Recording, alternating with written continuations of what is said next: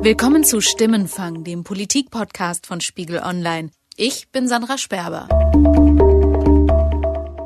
Stimmenfang wird präsentiert mit freundlicher Unterstützung der VLH, Deutschlands größtem Lohnsteuerhilfeverein. In rund 3000 Beratungsstellen bundesweit erstellt die VLH nicht nur ihre Einkommenssteuererklärung, sondern übernimmt auch die Kommunikation mit dem Finanzamt, prüft ihren Steuerbescheid und legt im Zweifel Einspruch für sie ein. Weitere Informationen finden Sie unter www.vlh.de slash Spiegel. Angela Merkel regiert ja eigentlich gerne möglichst geräuschlos. Keine Aufregung, kein Streit. Aber im ersten Monat der neuen schwarz-roten Koalition hat es dann doch ein bisschen gekracht. Richtig ist es auch, dass mit den 4,5 Millionen bei uns lebenden Muslimen ihre Religion, der Islam, inzwischen ein Teil Deutschlands geworden ist. Der Islam gehört nicht zu Deutschland, meine Damen und Herren. Wie gut hat Angela Merkel ihre Minister im Griff? Und wie machen sich die Neuen im Amt? Darüber möchte ich heute sprechen mit Philipp Wittrock, Ressortleiter Politik für Spiegel Online und Florian Gartmann, du schreibst bei uns über die Union. Hallo, ihr beiden. Hallo. Hallo. Ja, wie würdet ihr diesen ersten Monat der großen Koalition kurz zusammenfassen, Philipp? Du sagtest gerade, äh, Angela Merkel liebt es relativ geräuschlos. Äh, ich finde, das trifft sogar zu, wenn man äh, es auf die Kanzlerin bezieht. Die war nämlich äh, wirklich relativ geräuschlos unterwegs. Viel hat sich inhaltlich noch nicht getan. Stattdessen haben wir einige Minister erlebt, die die Debatten bestimmt haben. Horst Seehofer und Jens Spahn. Von anderen hat man noch nicht so viel gehört und äh, jetzt könnte es dann eigentlich auch mit der Sacharbeit mal losgehen. Und was ist dein erster Eindruck, Florian? Tatsächlich ähm, ist dieser Start ein sehr ruckliger gewesen. Wenn man sich allerdings mal die Starts der vergangenen Regierungen anguckt, stellt man fest, dass die ersten Wochen eigentlich sehr oft von ziemlichem Streit ähm, begleitet waren. Also das ist jetzt mhm. auch nicht so ganz ungewöhnlich. Es fällt natürlich auf einen anderen Resonanzboden, weil diese Koalition ist ja in ihrer ähm, in der Phase ihrer Bildung schon so schwer hatte, ja, also weil es da schon so viel geknallt und gequietscht und geächtzt hat. Ähm, deswegen aber jetzt die Erwartung zu haben, dass plötzlich alles total smooth läuft, ist vielleicht auch ein bisschen naiv. Der wohl offensichtlichste Streitpunkt im letzten Monat war die Rolle des Islam in Deutschland. Der damalige Bundespräsident Christian Wulff hatte ja schon 2010 für viel Diskussion gesorgt, als er gesagt hat, der Islam gehört zu Deutschland. Wie kommt es, dass die Union immerhin acht Jahre später wieder über dieses Thema streitet? ich glaube, es geht sogar noch weiter zurück. Äh, Christian Wulff hat den, hat den Satz ähm, tatsächlich geprägt äh, in seiner Rede damals zum Tag der deutschen Einheit. Zum ersten Mal hat ihn, glaube ich, äh, in dieser Form oder in leicht abgewandelter Form verwendet ähm, Wolfgang Schäuble. Der Islam ist Teil Deutschlands und Teil Europas. Er ist Teil unserer Gegenwart und er ist Teil unserer Zukunft. Das war schon 2006 aus Anlass äh, der Islamkonferenz. Damals als Innenminister. Genau, damals als Innenminister. Ja, wie kam es dazu? Also Horst Seehofer verspürt natürlich den Drang, äh, jetzt wo er wieder im Kabinett ist, wirklich auch direkt mal ähm, ein paar Pflöcke einzuschlagen. Und ähm, so war es auch mit diesem Satz. Gehört der Islam zu Deutschland? Für Horst Seehofer gehört er nicht dazu. Angela Merkel ist auf diesen Satz eingegangen, musste eigentlich auf diesen Satz eingehen in ihrer Regierungserklärung, in ihrer ersten. Es steht völlig außer Frage, dass die historische Prägung unseres Landes christlich und jüdisch ist. Doch so richtig da ist, das ist, so richtig ist es auch, dass mit den 4,5 Millionen bei uns lebenden Muslimen ihre Religion, der Islam, inzwischen ein Teil Deutschlands geworden ist. Jeder äh, hat natürlich das unmittelbar auf Seehofer bezogen. Sie hat allerdings ja auch noch den Satz dazu gesagt. Ich weiß, dass viele ein Problem damit haben, diesen Gedanken anzunehmen. Und das ist auch ihr gutes Recht. Das sollte so ein bisschen freundlicher klingen. Naja, aber das, das Besondere war natürlich auch, dass Horst Seehofer einfach äh, drei Meter neben ihr saß in, in, dem Moment und musste sich das also anhören. In seinem Beisein wurde mhm. er also quasi vor äh, allen Abgeordneten und vor dem, äh, sagen wir mal, Millionenpublikum, das jetzt nicht der Debatte live beiwohnt, aber dann hinterher in der Tagesschau das serviert bekommt, mhm. äh, musste sich also dann quasi diese Zurechtweisung anhören. Das hat ihn ja offensichtlich auch sehr geärgert, wie man im Spiegel lesen konnte. Genau. Aber ich würde noch eines dazu sagen wollen. Ich glaube, die Kanzlerin musste tatsächlich diesen Satz sagen. Und ich finde, dass es nicht dem widerspricht, was ich vorhin gesagt habe, dass sie eben nicht auf den Tisch haut. Aber sie muss natürlich an der einen oder anderen Stelle, um ihre Autorität zu behalten, schon auch mal ihre Position vertreten. Aber ähm, stellen wir uns mal Gerhard Schröder da. Mhm. Der hätte sich wahrscheinlich ein Schreiduell geleistet mit demjenigen in seinem Kabinett, der ihm so fundamental widerspricht. Ja? Oder hätte ein geharnischtes Interview gegeben. So. Sowas macht Frau Merkel eben nicht. Mhm. Am selben Tag dieser Regierungserklärung hat ihr ja wiederum Alexander Dobrindt, der Chef der CSU-Landesgruppe im Bundestag, widersprochen und darauf beharrt. Die überwiegende Mehrheit der Menschen in unserem Land will, dass Deutschland ein christlich geprägtes Land mit seinem Wertesystem und seiner Tradition bleibt. Und wir sind die Stimme dieser Menschen in diesem Deutschen Bundestag. Und deswegen sage ich Ihnen auch, der Islam gehört nicht zu Deutschland, meine Damen und Herren. Das war also am selben Tag der Regierungserklärung von Merkel der Widerspruch von CSU-Mann Dobrindt. Warum beharrt die CSU so auf dieser Formulierung, Philipp? Das muss man sicherlich auch vor dem Hintergrund äh, der, der Landtagswahl in Bayern sehen, die im Herbst stattfindet.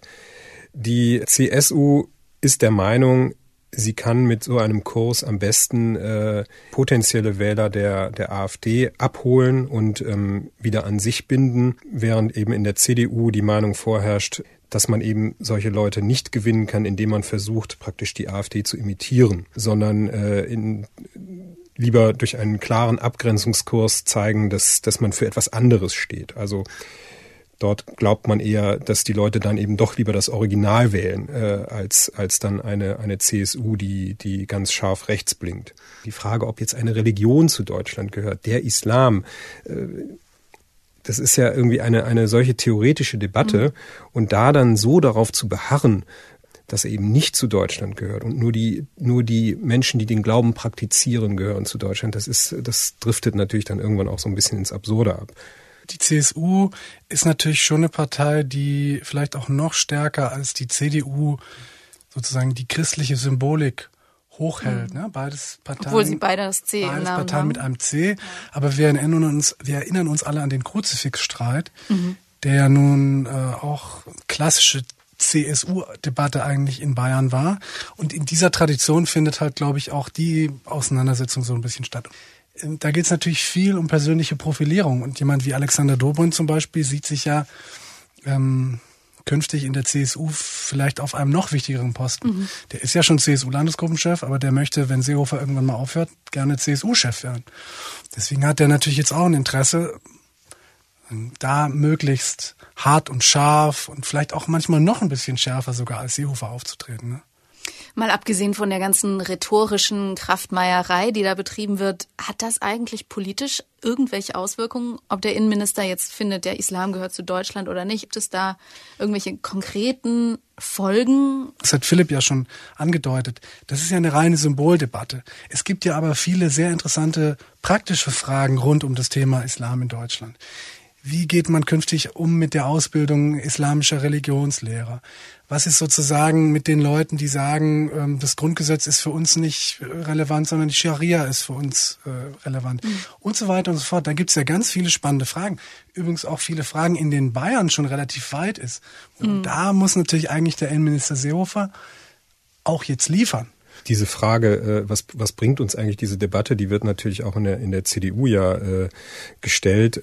Ich glaube, es war äh, Daniel Günther, der Ministerpräsident von Schleswig-Holstein, der, der ja auch in einem, in einem anderen Interview dann mal die Frage gestellt hat, ja, Herr Seehofer, was ist denn jetzt die Konsequenz daraus? Mhm. Müssen wir jetzt alle Moscheen in Deutschland wieder abbauen? Also daran zeigt sich ja auch, wie, äh, ja, wie absurd das zum Teil auch wird.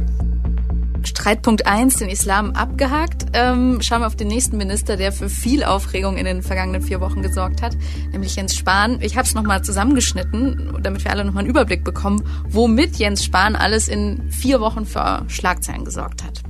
Noch nicht mal richtig im Amt und schon für den ersten Eklat gesorgt. Mit Hartz IV habe jeder das, was er zum Leben brauche. Diese umstrittene Äußerung des designierten Gesundheitsministers Spahn erhitzt weiter die Gemüter. Der neue Bundesgesundheitsminister Jens Spahn sorgt erneut mit einer Aussage für Aufregung.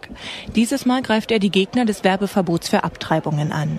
Wenn es um das Leben von Tieren gehe, seien manche kompromissloser als bei ungeborenem Leben. Neben der Gesundheitspolitik betrachtete Spahn offenbar vor allem als seine Aufgabe, das Unionsprofil nach rechts außen zu schärfen. In einem Interview beklagt er, dass der Staat gegenüber Dealern und anderen Gesetzesbrechern zu nachlässig sei. Mit seiner Forderung nach mehr Recht und Ordnung in Deutschland hat Jens Spahn Kritik und Spott provoziert. So, das ist also ein kleines Best-of der Jens Spahn Schlagzeilen. Ganz schön umtriebig für einen Gesundheitsminister Florian, oder? Das stimmt. Hat halt alles nichts mit Gesundheitspolitik zu tun. Wenig, die Abtreibung vielleicht. Jens Spahn läuft sich ja schon länger warm für die Post-Merkel-Ära. Der möchte irgendwann mal die Nummer eins der ähm, CDU werden.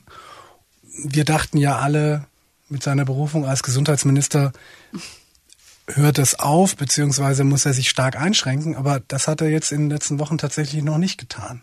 Genau, Jens Spahn war ja vor seiner Zeit als Minister eben einer der, der profiliertesten Widersacher, sagen wir es mal so, ähm, der Parteivorsitzenden und Kanzlerin. Und wenn es also das Ziel war, so wie Florian das äh, schon angesprochen hat, ihn also per Kabinettsdisziplin ein bisschen einzuhegen, dann ist das zumindest jetzt in den ersten äh, knapp vier Wochen noch nicht so besonders gut gelungen. Er hat es allerdings, glaube ich, am Anfang auch angekündigt, dass er sich weiter zu äh, allen möglichen gesellschaftspolitischen Themen äußern möchte, zu denen er eine Meinung hat. Trotzdem fällt es natürlich ein bisschen auf. Mhm. Jens Spahn hat das Ganze auch gegenüber der Heute-Show erklärt, warum er das immer wieder macht. Äh, ganz ernsthaftes Interview und er sagt da Folgendes. Ich diskutiere gern, auch kontrovers. Ich finde nichts lang, äh, schlimmer, langweiliger als eine Veranstaltung, wo alle einer Meinung sind. Äh, dann erst fängt die Kiste hier oben richtig an zu arbeiten, wenn es auch mal rund geht.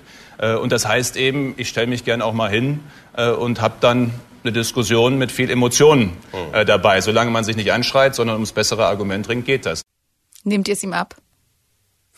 Na, ich glaube schon, dass, dass Jens Spahn äh, jemand ist, der ähm, sich gerne rhetorisch rauft. Also ähm, das macht ihm Spaß. Der ist ja auch wahnsinnig schnell im Kopf, kann sehr gut formulieren. Ähm, das macht ihm, glaube ich, schon Spaß und ich glaube ihm, dass ihm das sonst auch ein bisschen zu langweilig wäre. Aber er verfolgt natürlich auch eben ein politisches Ziel und, mhm. und er arbeitet an seinem Profil. Das liegt natürlich auch daran, das muss man der Fairness halber ja auch sagen, dass er natürlich gerne zu solchen Themen auch gefragt wird. Also ähm, man möchte ihn natürlich auch herausfordern, aber äh, es liegt natürlich am Ende am, an ihm zu sagen, ähm, ich möchte jetzt hier über übers Fach reden, über die mhm. Gesundheitspolitik reden oder oder es gibt ja auch einiges, was da zu tun ist. Ähm, er fühlt sich aber trotzdem noch berufen, zu allem was zu sagen. Ich meine, das beste Gegenbeispiel ist Frau Karliczek, die für die CDU das Bildungsministerium übernommen hat. Äh, von Frau Karliczek ist jetzt nicht so viel zu hören, aber ich nehme mhm. mal an, dass sie sich ganz intensiv um die Probleme kümmert, die es halt in ihrem Bereich gibt. Also man kann eben einen Job als Minister so oder so verstehen. Das ist vielleicht auch ganz interessant für unsere Podcast-Hörer. Wie kommt es eigentlich dazu? Vielleicht könnt ihr das auch mal beschreiben, dass ein Minister dann da plötzlich in allen Zeitungen landet und so über solche Themen redet. Also wie werden solche Interviews angebahnt und wie kommt es dann, dass sich ein Jens Spahn plötzlich über Recht und Ordnung oder Hartz IV äußert? Herr Philipp hat das ja schon gesagt. Also bei Jens Spahn liegt es natürlich vor allem daran, dass wir gerne möchten, dass Jens Spahn uns solche Sachen sagt. Also mit mir meine ich jetzt nicht uns als Spiegel Online ja. oder Spiegel, sondern uns als Medien. Wir wollen ja auch gerne, dass was los ist. Und bei Jens Spahn ist ja die Wahrscheinlichkeit relativ groß, dass er eben dann zu solchen kontroversen Themen auch was sagt. Deswegen führt man oft lieber ein Interview mit Herrn Spahn als mit Frau Kalischek, weil ich die jetzt schon mal erwähnt habe. Ja, aber, und, aber äh, was ich eben auch schon sagte, also es, es gehören natürlich zwei dazu. Natürlich, wir, Medien suchen auch ihre Schlagzeile. Aber Jens Spahn ist es natürlich völlig freigestellt zu sagen, äh, ist ja schön, dass ihr jetzt von mir äh, wieder eine irgendeinen provozierenden Satz haben wollt, aber ich möchte jetzt über das ähm, Sofortprogramm Pflege hier reden weil das ist äh, sehr wichtig, womit er absolut recht hat.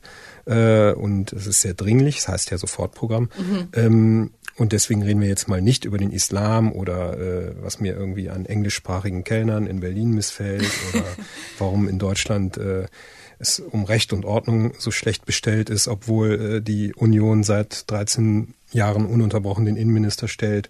Das, äh, da wäre er natürlich völlig frei, aber wie er ja auch dann ehrlicherweise sagt, er mag ja auch den kontroversen Diskurs. Und wir würden es dann vielleicht noch ein bisschen weniger äh, höflich umschreiben und sagen, er, er mag es auch zu provozieren. Mhm. Ähm, und er mag es dann eben auch wieder auf die Empörung, die, die ja dann so reflexhaft kommt, auch darauf dann wieder zu, re zu reagieren und zu sagen, schlimm, wie sich jetzt wieder alle empören über das, was ich gesagt habe, da möchte ich doch nur eine ernsthafte Debatte führen. Also er, er, er beherrscht das Spiel schon ziemlich gut. Und jetzt ein Satz zur Verteidigung. Ich glaube, dass Jens Spahn natürlich auch ganz viele Anfragen, oder das weiß ich auch, äh, ablehnt. Mhm. Er könnte noch viel mehr Interviews geben. Ne? Also es ist ihm schon bewusst, dass er das auch dosieren muss. Und es ist auch interessant, wie er teilweise ja damit spielt. Also es kommt jetzt immer wieder in Interviews vor, dass er ja dann auf Fragen in seiner Antwort schon sagt, sie wollen ja wieder nur eine provokante Äußerung von mir. Und man kann sich sicher sein, dass er dann spätestens drei Sätze später auch doch einen provokanten Satz sagt. Wir werden Debatten haben, denn es wird ja auf der einen Seite immer erwartet und auch gehofft, dass äh, Meinungsbildungen transparent ablaufen, dass Parteien auch mit ihren Positionen erkennbar sind. Wenn das dann öffentlich wird, dann äh, bedeutet das auch, dass wir nicht alle morgens aufwachen und immer den gleichen Gedanken haben, sondern dass wir unterschiedliche Persönlichkeiten sind, die auch noch Mitglieder unterschiedlicher Parteien sind und damit auch äh, Grundüberzeugungen ähm, durchaus unterschiedlich sind. Schauen wir mal auf die SPD. Da hat man ja in den vergangenen Wochen tatsächlich nicht so viel gehört wie von der Union. Aber Andrea Nahles hat sich am Wochenende in einem Zeitungsinterview mit dem Redaktionsnetzwerk Deutschland geäußert und im Prinzip ein Machtwort von Kanzlerin Merkel gefordert. Sie sagt im Interview, Zitat, im Moment ist die Koalition eher eine Ansammlung von Sprechern in eigener Sache. Es geht Kollegen wie Herrn Spahn oder Herrn Seehofer viel zu sehr um Eigenprofilierung. So kann es nicht weitergehen. Was sagt das über die Stimmung zwischen den Koalitionspartnern? Also, dass das keine Liebesheirat sein würde, war, glaube ich, äh, jedem klar, so wie die Genese dieser Regierung gekommen ist. Und das sind ja nun politische Konkurrenten. Die eine ist noch eine Volkspartei, die eine versucht, eine zu bleiben. Ich glaube schon, dass, ähm, du hast gesagt, man hört von der SPD bisher weniger dass dahinter eine Absicht steckt. Also mhm. ich glaube, dass man in der SPD schon ganz klar auch die Devise ausgegeben hat, wir machen jetzt Sacharbeit. Wir erledigen erstmal unsere Ministeriumsaufgaben und lassen vielleicht die anderen auch mal quatschen. Mhm. Dass Frau Nahles sich jetzt geäußert hat, hängt sicherlich auch damit zusammen, dass demnächst ja ein SPD-Parteitag stattfindet, auf dem sie zur Parteichefin gewählt werden will. Ähm, das ist auch noch keine gemähte Wiese, wie der Schwabe sagt. Und da muss sie natürlich jetzt auch gucken, dass sie sich ein bisschen profiliert. Und da bot sich vielleicht jetzt auch dieser Angriff gegen Spahn und Seehofer, aber ja eigentlich auch gegen Frau Merkel mhm. an. Und wie ich schon gesagt habe, sie weiß ganz genau, dass es kein Machtwort geben wird, was sie quasi einfordert. Aber es kostet ja nichts, das mal einzufordern. Das mal zu sagen. Ich glaube auch, dass die, dass die SPD eben noch mehr als, als die CDU, die ja jetzt auch nicht mehr in einem, in einem formidablen Zustand ist im Augenblick, in, in einer Phase eben der, der Selbstfindung ist. Also die Parteispitze oder die designierte Parteispitze und, und der Vizekanzler haben eben der Basis, die sich ja sehr schwer getan hat mit dieser ähm, neuerlichen großen Koalition, ja auch versprochen, dass man eben in der Regierung äh, mehr zeigen möchte, was SPD pur ist, sich mehr mhm. profilieren möchte und da muss man natürlich auch erstmal einen Weg finden, was ist jetzt eigentlich wie, wie können wir das richtig machen? Mhm. Also das wird sich, glaube ich, erst so ein bisschen einruckeln müssen. Ähm, sie werden nicht jetzt äh, die, den Rest der Wahlperiode so ruhig bleiben können. Dann wird das wieder schiefgehen äh, bei der nächsten Bundestagswahl, bin ich mir ganz sicher.